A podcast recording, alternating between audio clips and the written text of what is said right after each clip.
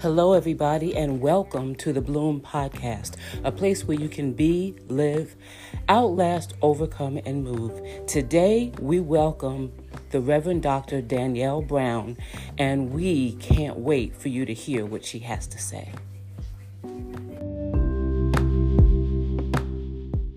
Hello, hello, hello. Hello, how are you? I am doing fantastic. I'm so happy uh, to have you here and so happy that you're part of the Bloom podcast.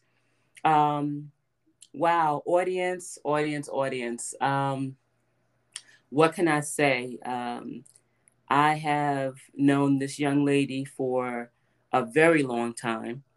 Um, I don't often use the word proud, but uh, I will here. Um, I really have to say you are going to hear from a woman who has just um, made a decision for God, who has carved out a life um, inspired by the will of God. And you're going to hear a bit about her story.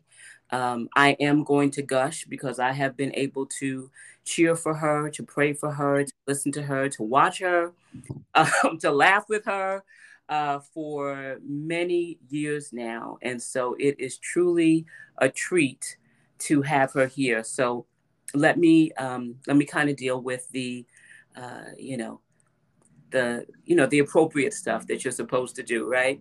So Pastor Danielle Brown has been uh, a part of the Christian family for as long as she can even remember life, starting out at uh, the Second Baptist Church in Perth Amboy, New Jersey. Um, she attended Virginia State University where she has two degrees.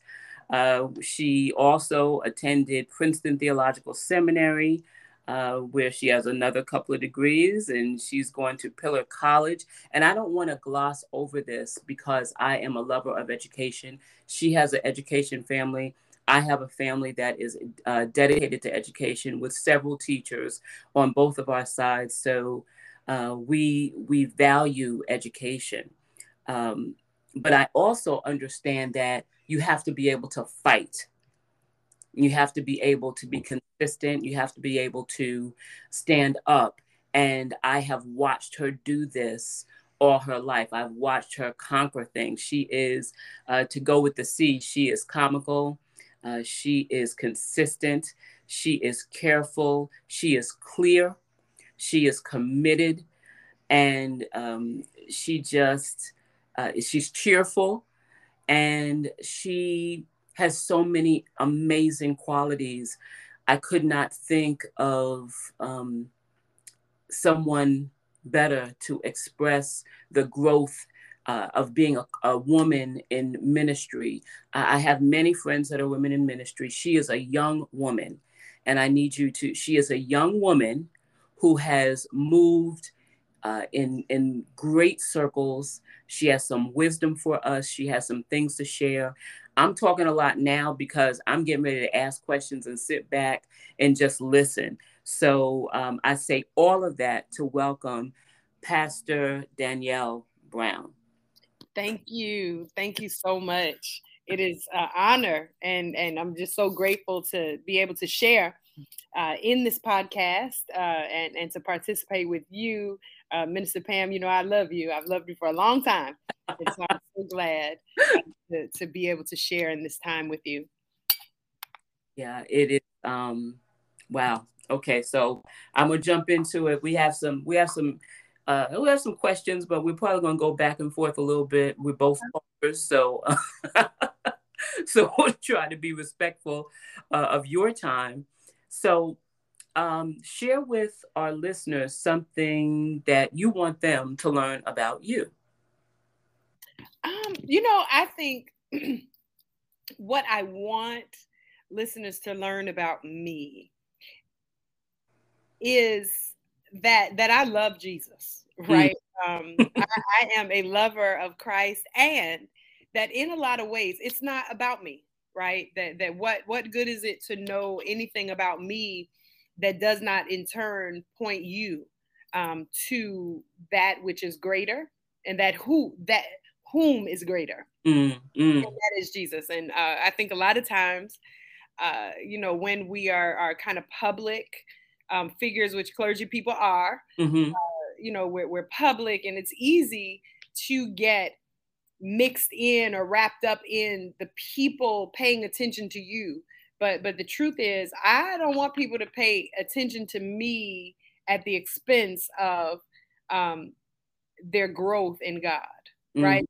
Paying yeah. attention or knowing anything about me does not in turn provoke a deeper sense of um, God experience.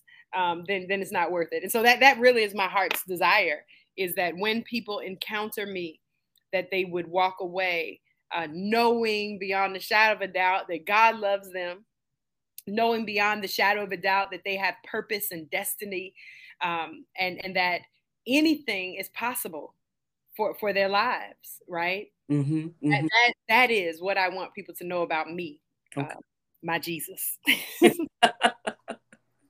and that's a good thing. That is a good thing, and and I um, I think I probably know the answer, but I will, based on what you just shared, but I will ask the question anyway. Now I use some words that um, I believe uh, describe you, but what word would you say best describes you? Oh, what word would I say best describes me? Oh my. Uh, jovial. Mm-hmm. Uh, one word. You can you can take a couple. Uh, connector. I, I, am a connector of people. Mm-hmm. Um, and so so connector, jovial, connector, uh, versatile. Okay. Well, let me just jump in myself. Anybody that can go from sneakers to stilettos? Yes, that's me. Without, without even uh, a question mark? Yeah, that's versatile. That's versatile. And if you ever saw her kicks, you'd probably just say, you know what? I want to shoot just like her. Yeah, so I think uh, those would be the things. Okay. All right. So, um, what has it been like? And we'll take a take a turn um, because it's you know this is this is a big part. Um, what has it been like um, becoming a senior pastor of a church? Wow. You know, just just take some time um, because you had a, a tremendous journey mm-hmm. and maybe even, you know, kind of give us a timeline of the things that you've experienced as you have walked through. Um, you know, you are, uh, and, and, I hate to put it this way, but I think this is this is understandable. Um, you are career uh, in ministry, and you did teach, but mm-hmm. you are just kind of walk that journey was uh, okay. Uh, like and, and where we are today so i um i was i was called to preach at 13 years old um, I, I, was 13 and I was at a women's retreat. At, I think it was the Tamiment Retreat Center in the Poconos. Okay. And um, it was a women's retreat for the church that we attended at that time. Mm-hmm and there was a move of god at that retreat and in in that move i heard god say to me danielle you'll preach the gospel mm-hmm. it was an audible call like i was clear that that's what god said to me mm-hmm. um, for years after that i wrestled with the call i wrestled with um, you know was i just caught up in the moment right because for me uh, preaching women were grown women they, mm. they were not 13 year old girls. I had some models like Dr. Bernadette Glover, who was our executive pastor, but she was grown. Um, some of the preachers that had come in to preach, um, Dr. Cynthia Hale, who is my mentor and spiritual mother, um, now as, as time kind of went full circle, she and I have developed a, a really deep relationship, and she's been instrumental um, in my becoming in this season uh, of my life um, Dr. Claudette Copeland, you know, they were all grown women. Um, mm-hmm. And so this idea of a, of a 13 year old, right, preaching this gospel, I knew that I had time. But of mm-hmm. course, um, or I thought I had time to respond to God's call, right? Like I do it when I'm grown because preaching women are grown women. wow, that is absolutely true, right? Uh, preaching, this business of preaching is for uh, grown folks, right? It's grown folks' business. There, there's not room for for childishness and you know all of that. But but we'll get back to that. So um, I wrestled with the call, and as I got a little older, and and you know, teenager getting ready to go to college, you know, I'm like, I want to live a little different. I, I I don't know if ministry is something that I want to do, or when I get to college, I, I want to be normal, right? Because I had been, you know, just sold out. I was in church. I, I love the Lord, still love the Lord, but but you know, I was just kind of wrestling with uh, the the burden of call versus the attraction of what I thought was normal, right? Normal teenagers. Everybody else gets to do this, and and yet I'm over here having to, um, you know, live like this.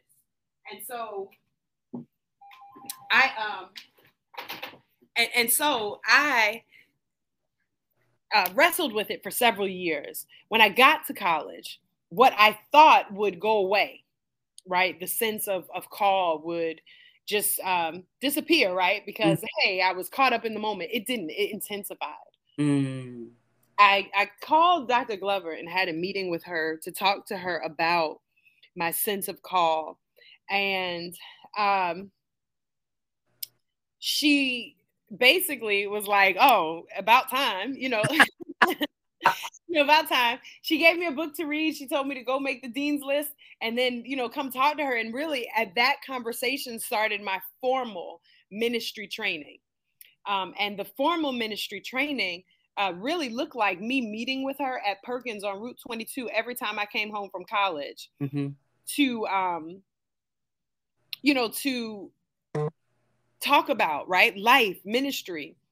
And I, uh, you know, that that's when it started. So a few years after I graduated, um, I was licensed to officially licensed to preach, preached my initial sermon, was licensed to preach. At that time, I thought that I would like preach on the side, but my goal was to ultimately be a superintendent of schools. Mm-hmm. Um, and so God had other plans though, right? Yeah. So I get my master's degree in education, I'm teaching, but this whole time the Lord is just kind of shifting my passion. And and I didn't want to just teach kids, right? I wanted to pastor them. Mm-hmm. In my prayer time, I talked to the Lord. The Lord told me I would be in full time ministry. I didn't know when, I didn't know how, but I don't leave a job without a job. That's just a conviction for me. Mm-hmm. Um, and so what ended up happening that year, Christmas, Dr. Glover calls me. I lived in Richmond, Virginia. I'm teaching in Richmond. She calls me and she says, Hey, you know, Bishop Hilliard and I have been, um, you know, praying about this, and we'd like you to pray about coming on, coming home, coming on staff as the youth minister, um, full time. And I'm like, I don't even have to pray about it. The Lord and I have already been talking about it, and so I already know the answer is yes. Mm-hmm. Um, and so, long story short, July 2006, I come home. I'm serving on full time staff at the cathedral. I had to do a lot of rebuilding of the youth ministry there. Um, you know, ministries have ebbs and flows. And so the ministry I grew up in, um, just kind of, you know, there were transitions and there were things. And so I had to do a lot of rebuilding. And so we did that rebuilding. Um, and, and it didn't take long for me to not just be doing youth ministry. I was doing some of everything. I was uh, youth ministry, youth and, and young adults. Um, then I started to do a lot of work uh, with a fellowship of churches that our pastor um, w- was the head of. And then before I knew it, I was teaching the main Bible study every week. And then I was preaching on Sundays, you know, almost every week. And, you know, the more, and, and I was in seminary, I graduated seminary, um, got two, two degrees from New Brunswick, then enrolled in a doctoral program at Palmer and ministry was still going. And then in the meantime, uh, the Lord just started to open doors. Dr. Hale invited me um, to come and preach at the Women in Ministry conference that she convenes. I'm now on the board, uh, on the uh, board of directors of that conference. Um, but she invited me to come and preach, and that was like my first national platform opportunity. Mm-hmm. But after that, they didn't stop coming. Right? They they you know people were calling me, and I was on the road and all of that. But one of the things I knew is that while my call had morphed from somebody who was just going to preach on the side and be a superintendent of schools, and that this would be my life's work, I understood that while there also was a very, you know, kind of evangelistic call on my life, that the core of who I am is a pastor. Mm. And the more I traveled, the more I understood. The more I went and I saw and I experienced, the more in my heart I was saying, oh my goodness, you know, things are changing. Yeah. And then, of course, you know, Mr. Pam, I'm, I'm a woman. And mm. so it's not easy for women sometimes as women if i can just you know be honest since yeah. we here might as well right yeah for women we sense a call to something different mm-hmm. we won't name it because we don't often feel that it is our right to name it right right? That that is it my right to say that i have a pastoral call? Or no in some way i'm supposed to just kind of serve in a supporting role and stay here? But that became very uncomfortable to me. Mm. um, in the meantime the lord surrounded me. Uh, dr cynthia hale so I, I said i'd go back to her. Yeah. When i was about 14 years old i had my first encounter with dr cynthia hale Dr. Hale is the senior pastor of the Ray of Hope, founder and senior pastor of the Ray of Hope Christian Church, and in, in Decatur, Georgia. And Dr. Hale raised up her church from her living room to just an amazing, you know, the Ray of Hope, what it is today. Yeah. Yep. Um, when I was 14 years old, Dr. Hale came to preach at our church. Mm-hmm. And I was a kid who served the pulpit. You remember those days. I yeah. served the altar, I did all that. So I was always kind of in the one. One second. Uh, just so, audience, just so you know, because I didn't say it. Uh, okay. Uh, uh, Pastor Danielle and I um, uh, both attended Second Baptist Church, now Cathedral International. So we, uh, when I say I have been watching her, I was in church with her. I watched her uh, acolyte. I watched her. I, I get probably Joy Bell. I watched her um, move in. I watched her come back. Um, I watched her come back and uh, was actually serving as a ministry coordinator for Cathedral International when she came back to um, be youth pastor. So I a lot of this story I know, but I know that you don't know audience. So I want her to have liberty to just share it because um, it is a magnificent story. And I trust God that it will bring hope to some people who have been dodging and questioning.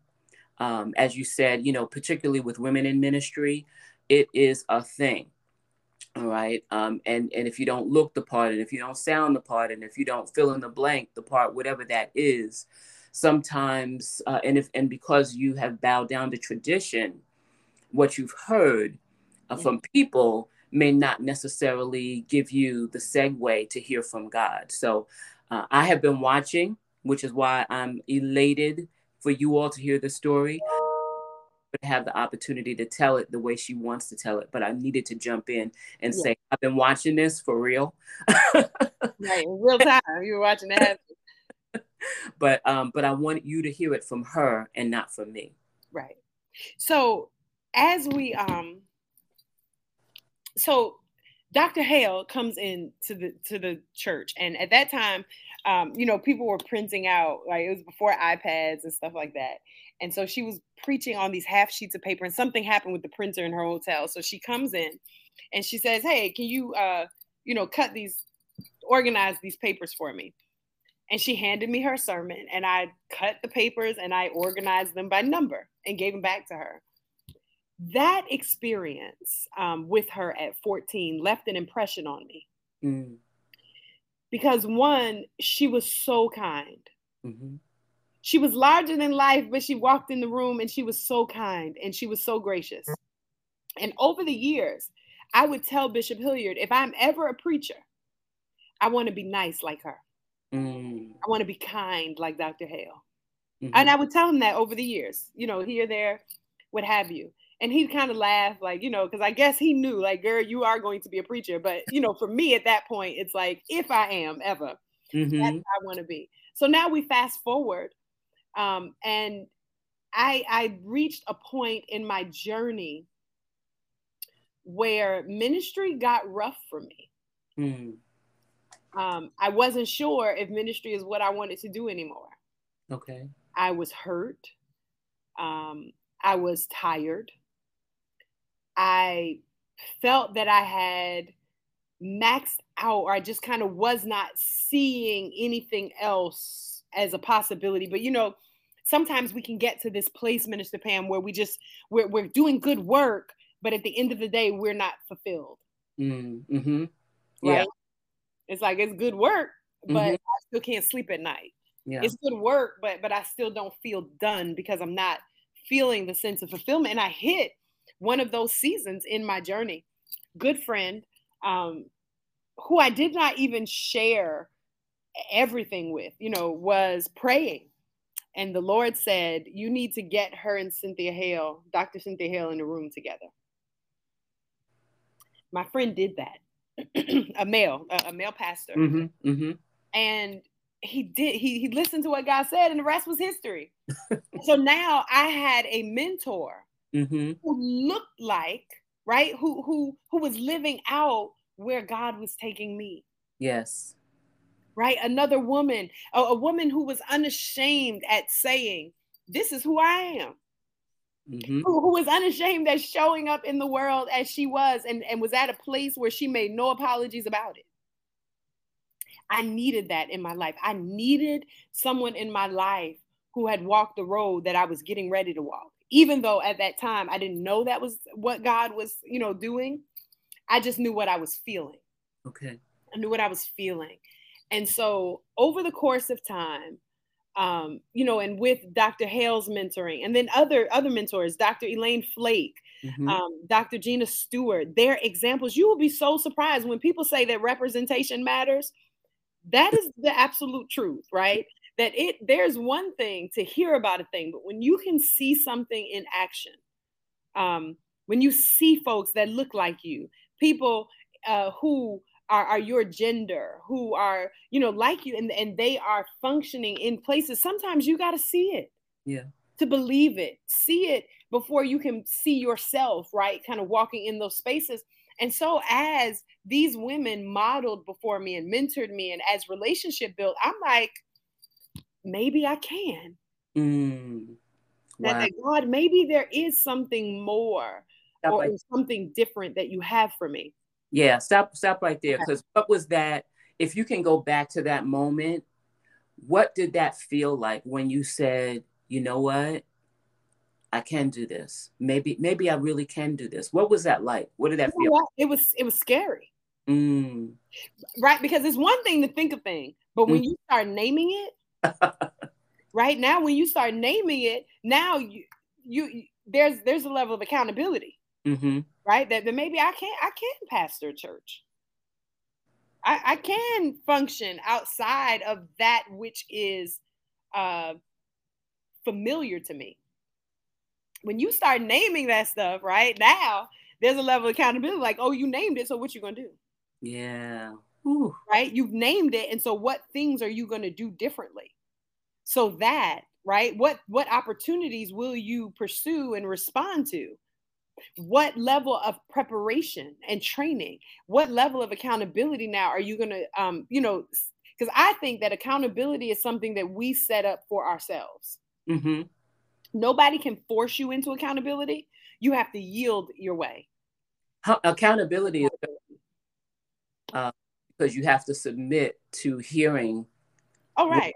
people but, have nobody can force you into that right yeah. that that is a a that's humbling. That that's and you know, humility I say is an inside job with the help of God.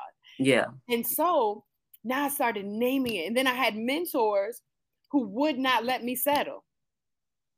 So mm-hmm. if I was complaining about something or, you know, oh, this isn't right, or I don't feel fulfilled or whatever, it's like, okay, how many times are you going to tell me the same thing before you do something about it? Right? And so I it was scary, but in that process, I learned so much about God. In that process, I started to spend more time focusing on what really mattered and and started to turn away from from distractions and things that didn't matter, the stuff that was weighing me down. And then what happened? I made a commitment to God that Lord, I want to be in your will. Right? Above all, I want to be where you can get the most use out of me. I want to be functioning in the ways that you have designed for me to function.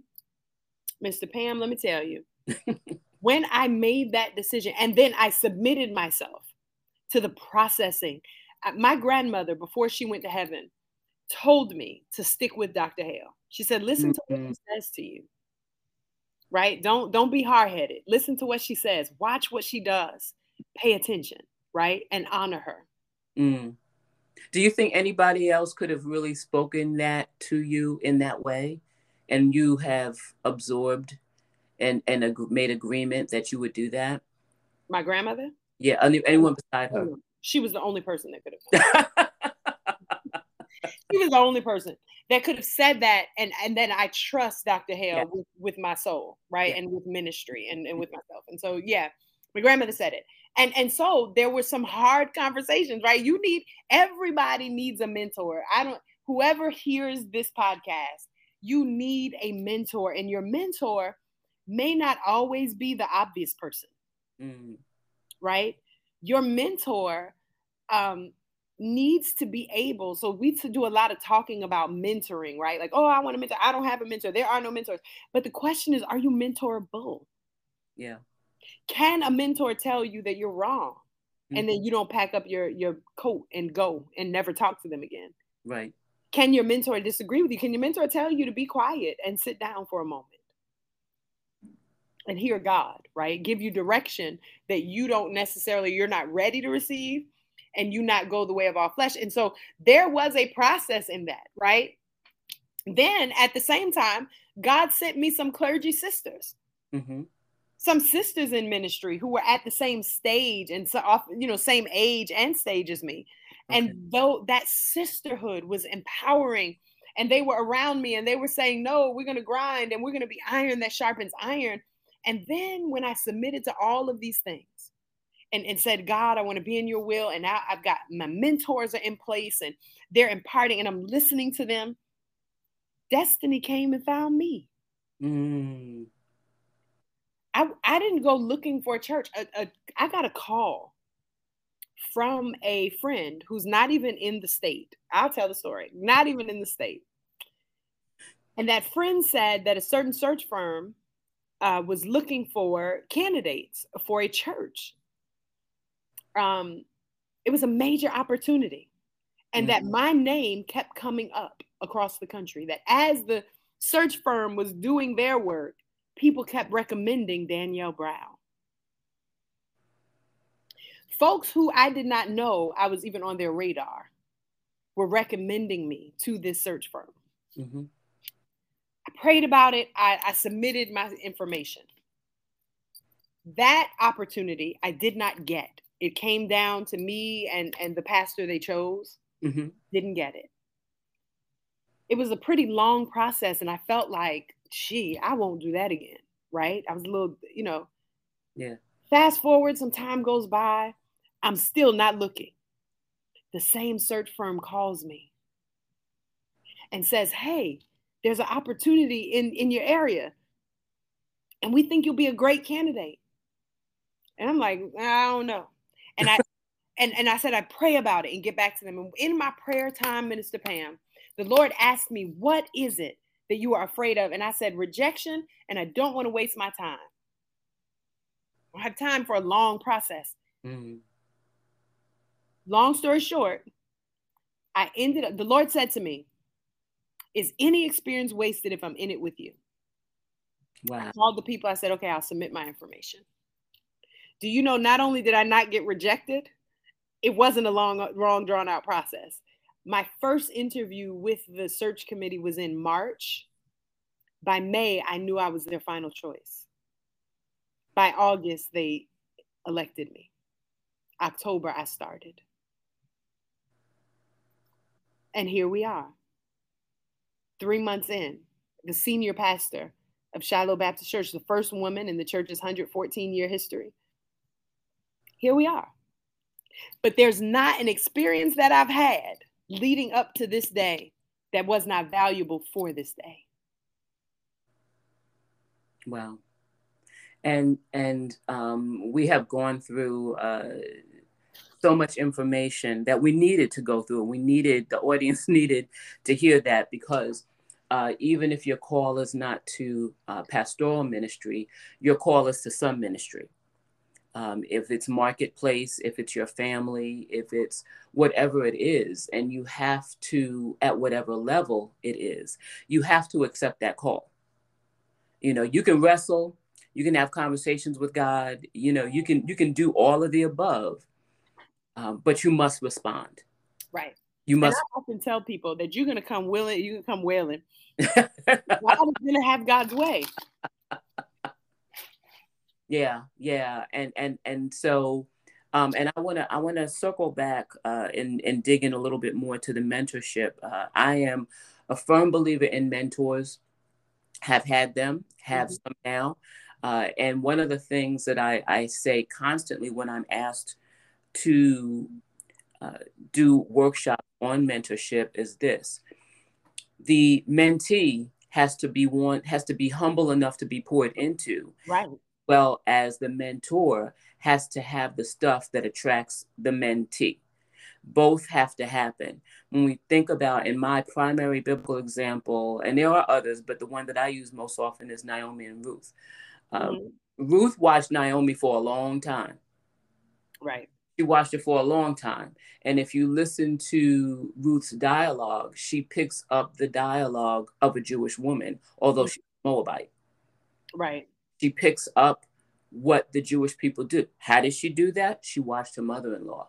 And when it came down to the end, she said, you know, Orpah looked at Naomi, Ruth looked at Naomi. Orpah, we don't know what happened to her, but I would just say, bottom line, Ruth, the what Ruth had to offer was not attractive. I'm sorry, what Naomi had to offer was not attractive to Orpah, but it mm-hmm. was Ruth. And so, you know, when you when you're like, your people will be my people, I will I'll I'll be buried where you're buried. Your God will be my God. When when your God was, you know, a, a pagan um, deity, uh, idolatrous kind of situation, and you say, no, I'm putting all that behind me.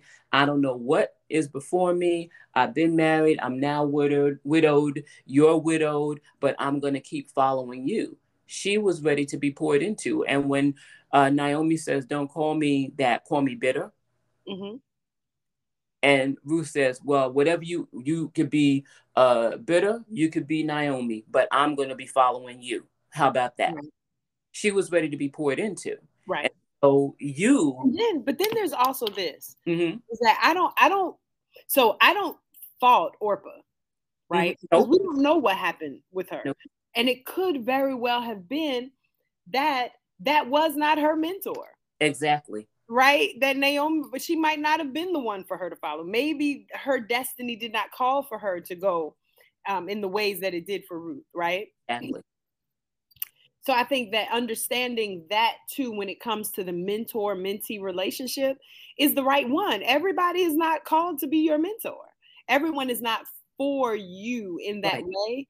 Um, right. And sometimes we think that you know we we're obviously attracted to the people who are popular, mm. right? Mm-hmm. We're obviously attracted to people who are doing big things, right? We everybody wants to be mentored by by the most popular people. Mm-hmm. It may not always be that. You, right. You'd be surprised the value and the growth that can come at the feet of the church mothers whose yes. names people don't know. Yes. You know what I'm saying? Yes. Um, I think understanding too who who is to be your mentor. And that I don't think is a forced relationship. I think it's got to be organic and God ordained.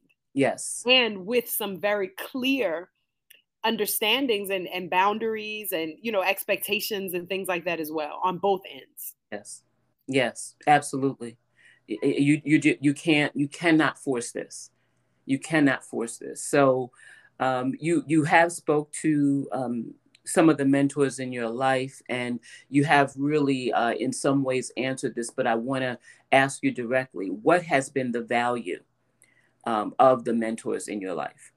Oh my goodness. Um, you know, the mentors in my life have made the difference. Mm. You know, I come from a strong and a good family. Mm-hmm. Um, and and so there were already some things I think my parents did their job mm-hmm. um, in terms of rearing me and things like that. But in ministry, the mentors have made the difference because there's some things, you know, in the spirit, things about ministry that my family, because they're not in ministry, they're church people, right? But they're not in ministry, um, would not have understood. Uh, there's some some journeys, some things that they could say, and that I could hear from my mentors that that I'm not sure um, would have even been source of conversation. Um, otherwise, mm-hmm. uh, the the the ability of my mentors to discern um, encourage, and even model. So I'm a person that learns a lot by watching. Okay. Right. So I, everything that I learn is not necessarily taught.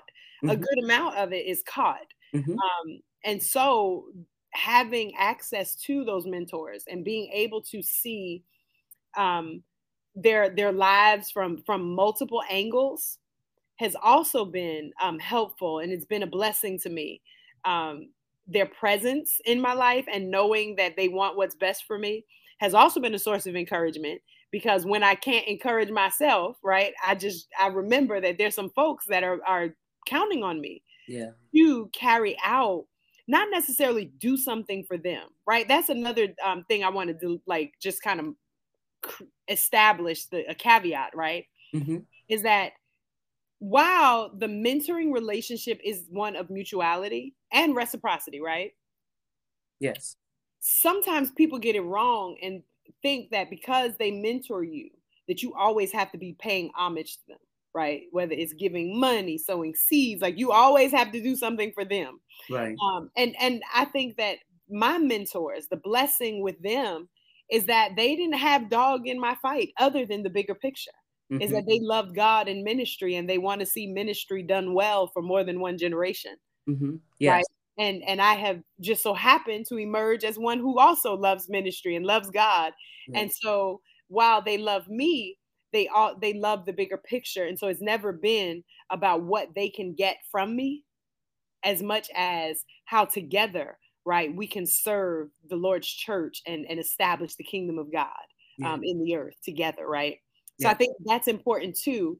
That that I, I think with your mentors, you have to have a common goal, right? That's not about either of you, but but good mentors, you there's something that you have in common, right? A passion, a conviction, a principle.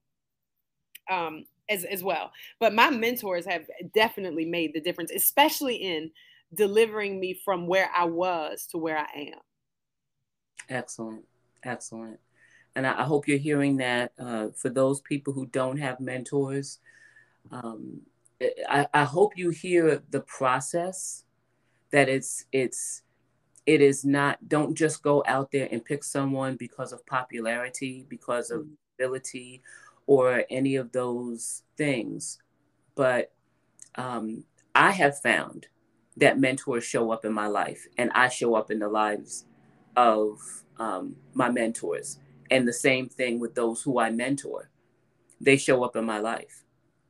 And um, and and there there may be again some process, some watching, some mm-hmm. you know, as you said, it, it was just properly cutting the papers, being obedient and humble, and properly cutting papers and giving them back to the preacher that has started this mentorship with you.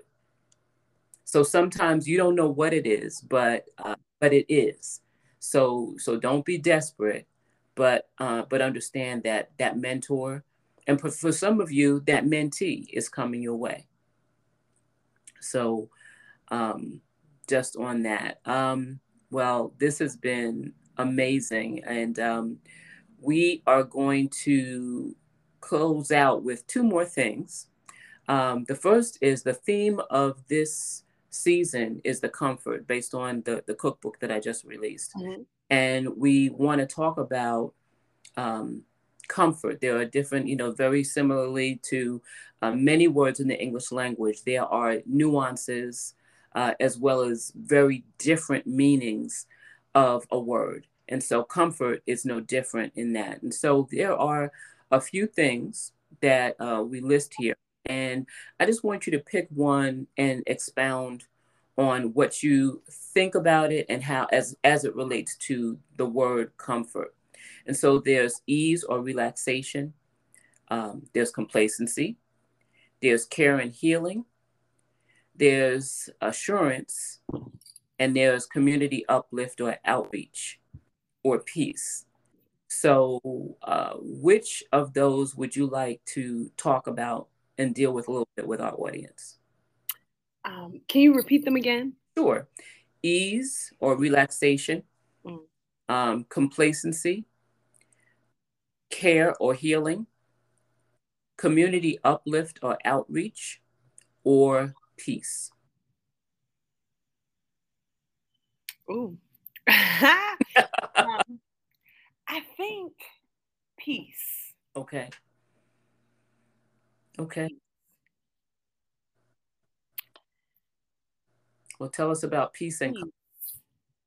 because in this season of chaos, seriously, for mm. the last two years, come yeah, coming up on almost a full two years in March. Right. We have been in a global pandemic. Mm. Um, before we were in a global pandemic, uh, we were in um, that political situation that, mm. that we had for, for the years before that. Right. We have been almost a full eight years at least, a nation in chaos. Mm-hmm. Two years, a world in chaos.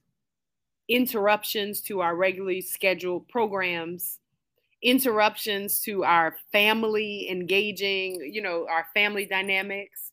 Yes. Holidays interrupted. Uh, it's been chaos. Peace in the midst of chaos is a necessity.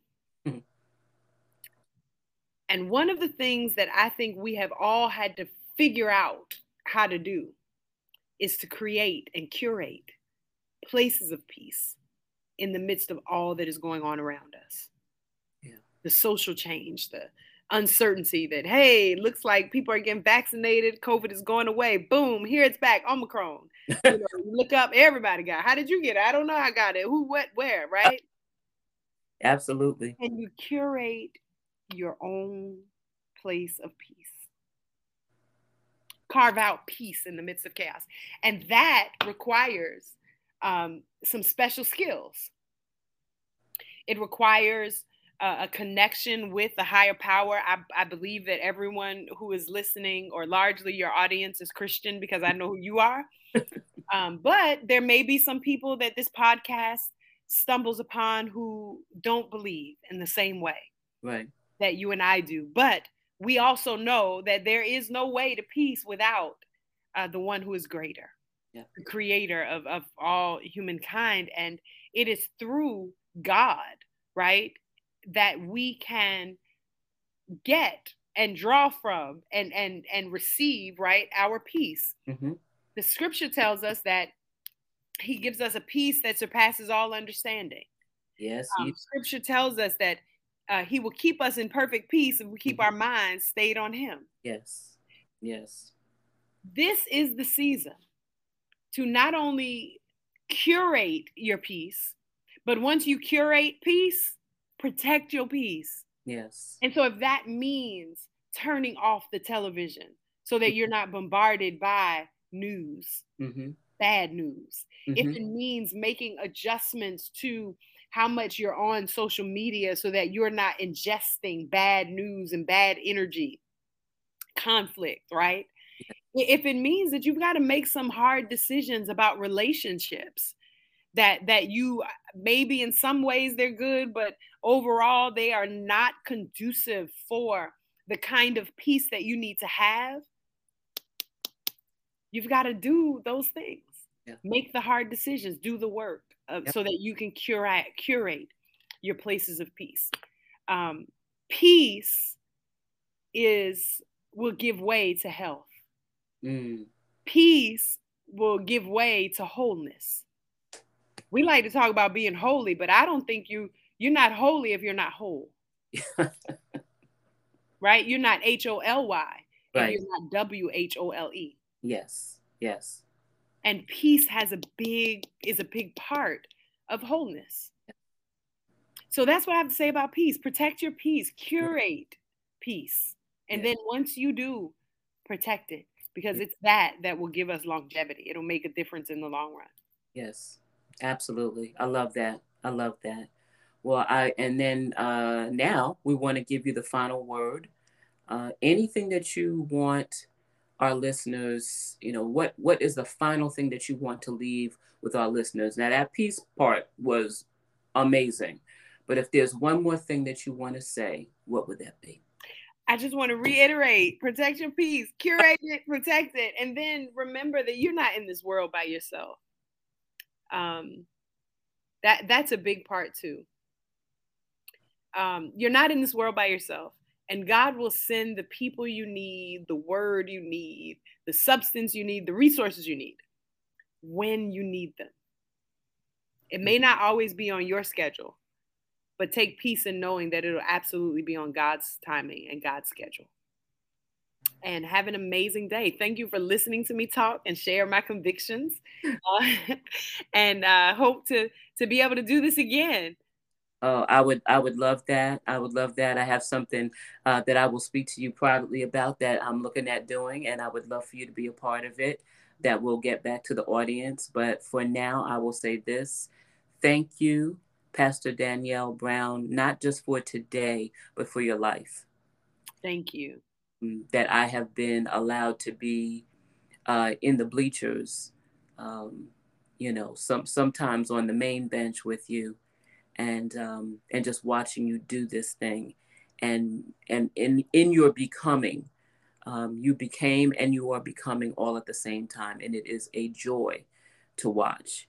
So uh, Bloom podcast listeners, I want to thank you. Um, please feel free uh, to leave us messages about today and what you got, uh, what you thought, what you want to hear more about. Uh, if you got a question for Pastor Danielle, you're just like, I really need to know this, and and you know, you just wanted to know more about what she had to say. Also, if you want to know where uh, Shiloh is, could you give us the address of the church? Uh, Shiloh is located at 515 West 4th Street in Plainfield, New Jersey, 07061. so if you want to hear, and you want to hear Pastor Danielle, trust me, you want to hear her preach. You can uh, also find us online. We stream every Sunday too. We, we have both an in person and a virtual experience. And so okay. we worship at nine o'clock okay. on Facebook and YouTube okay. at Shiloh Plainfield. Awesome so so there you have it. Um, you can you can have the virtual experience and then uh, when times get a little inter- less less interesting uh, you may want to come in for the live experience if you're going to be if you're out of state or if you are further uh, north or south in the state and you want to come uh, to plainfield and have this experience we certainly uh, encourage you to do so. Um, but again Bloom podcast listeners, thank you for your support. Thank you for being here. And I will always invite you. Come on, let's grow together. Thanks, Pastor Danielle. Thank you.